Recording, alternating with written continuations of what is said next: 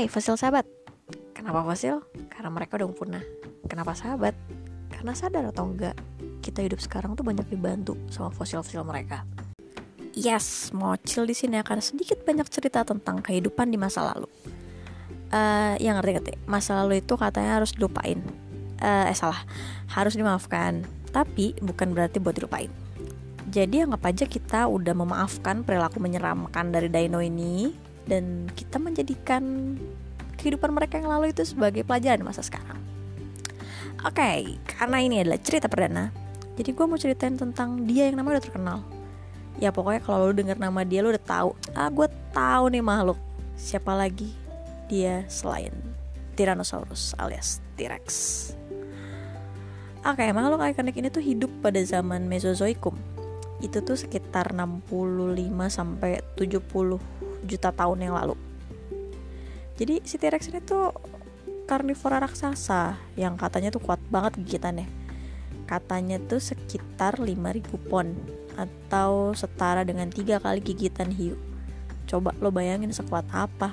Kalau lo ngelihat hiu gigit papan surfing itu kayak cuman kes, anjir renyah banget. Apa kabar tuh kalau T-Rex yang gigit tuh papan surfing? Udah nggak berbentuk kayaknya. Makanya si T-Rex tuh disebutnya yang terganas. Alasan lain kenapa T-Rex jadi predator yang ditakutin pada zamannya tuh, ternyata T-Rexnya cukup cerdas. Coba biasanya kan kalau kita cari tahu wah dinosaurus yang tercerdas siapa pasti yang keluar namanya itu Velociraptor tapi ternyata menurut penelitian yang lebih lanjut nih ya T-Rex tuh punya level kecerdasan yang setara sama simpanse coba udah ganas kuat cerdas Jir kalau dia cowok tuh yang hidup di zaman sekarang pasti si T-Rex banyak banget fansnya. Eh tapi kok ganas ya? Oke, udah ganas, kuat, cerdas, dan gak ketinggalan. T-Rex itu tuh dino yang senang traveling. Coba gimana enggak fosilnya dia tuh udah ditemuin di beberapa benua. Fosil yang tertuanya itu ditemuin tuh di Inggris sama di Cina. Itu aja udah beda benua jauh. Yang satu di Eropa yang satu di Asia nah belum lagi ketemu juga tuh fosil mereka di Amerika Utara di Brazil sama di Australia. Coba kebayang gak sih? Mereka tuh udah jalan-jalan keliling dunia. Ya walaupun belum ke Afrika sih tapi kakinya tuh pasti kuat banget ajak jalan sana kemari. Tapi ya sih Tuhan tuh emang maha adil. T-Rex kan tadi karnivora terkuat tuh ganas cerdas. Tapi coba lihat deh bentuk badannya T-Rex tuh nggak proporsional kepalanya kan gede tuh rahang kuat badan be sangar gitu kan keker kaki apalagi jalan keliling dunia. Tapi lihat tuh tangan uh, tangan apa kaki depan lah kita nyebut. Intinya ya tangannya tuh kecil banget. Kalau menurut para ahli sih walaupun tangannya kecil gitu masih bisa buat ngelukain mangsanya. Kan cakarnya juga lumayan gede tuh.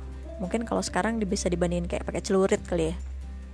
Tapi kebayang gak sih sebenarnya di balik sosok hebatnya si T-Rex dia tuh sebenarnya salah satu makhluk yang sedih dan kesepian loh gak sih? Ya gimana enggak? Sepanjang dia hidup dia nggak pernah gandengan.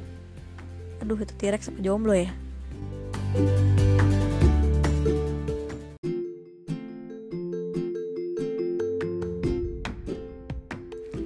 Yes, itu tadi beberapa fakta mengenai mereka yang udah gak ada.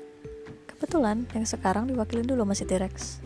Nah untuk besok siapa yang akan kita bahas ya nantilah kita cari tahu lagi. Masih kurang banyak atau kurang apa nih? Boleh dong gue minta saran dan kritiknya feel free to contact me. Oke? Okay? So, thank you udah berbagi waktu luangnya bersama Mochila. Ini bukan saudara Godzilla. Oke, okay, ciao Bella. See you in the next episode. Bye.